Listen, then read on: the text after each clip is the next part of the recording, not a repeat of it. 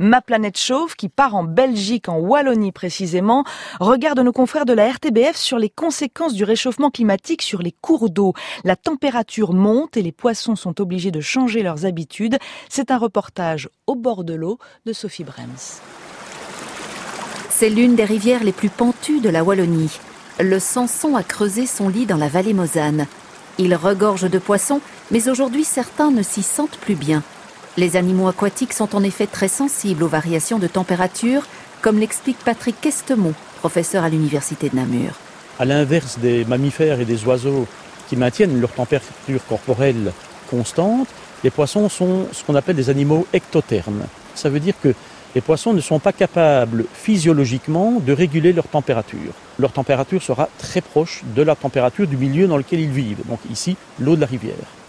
Et qui dit augmentation de température dit aussi augmentation du métabolisme chez les poissons. Dans ces eaux fraîches nagent des chabots, des écrevisses et de jeux de saumon. C'est ici qu'ils commencent leur vie et qu'ils vont se positionner avant la grande descente vers la Meuse et puis la mer. Une transhumance bien rodée, mais aujourd'hui avec une eau plus chaude en bas des cours d'eau, le saumon atlantique perd ses repères. Ce qui va se passer, c'est qu'en grandissant, le saumon ne va plus pouvoir rester dans cette petite rivière. Il va devoir descendre en aval. Et là, dans la Meuse, il va se retrouver avec des températures qui sont beaucoup plus élevées que son optimum. Au lieu de nager dans le sens du courant, il va l'inverser et donc il va refaire en sens inverse le chemin qu'il avait parcouru. Ça va consommer de l'énergie, ça va l'épuiser et même si à un moment donné, de nouveau la température est favorable, eh bien il arrivera en fait épuisé en mer. D'autres espèces sont aussi touchées par ces quelques degrés supplémentaires. Apercevoir une truite dans le Sanson risque bien de devenir un phénomène exceptionnel.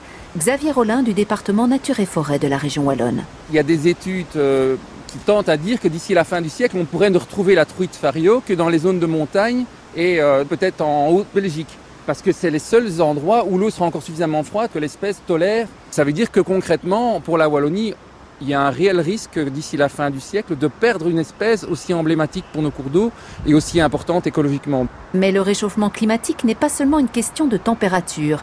Il se marque aussi par des phénomènes météo exceptionnels, de plus en plus fréquents et qui jouent sur le débit de l'eau. Tout le monde a l'impression qu'il a beaucoup plu cet hiver, mais en fait, euh, c'est beaucoup des coups d'eau ponctuels qui ne recherchent pas partout convenablement les, les aquifères. Et donc, si les aquifères sont plus bas, ben forcément, en période de basse eau, les sources vont moins alimenter les eaux de surface et donc on aura des débits plus faibles. Tout ça joue évidemment sur les habitats des poissons. Si vous avez plus d'eau dans, dans, un cours d'eau, presque plus, les espèces disparaissent ou en tout cas leurs effectifs diminuent. À l'avenir, verra-t-on encore autant de poissons dans nos rivières?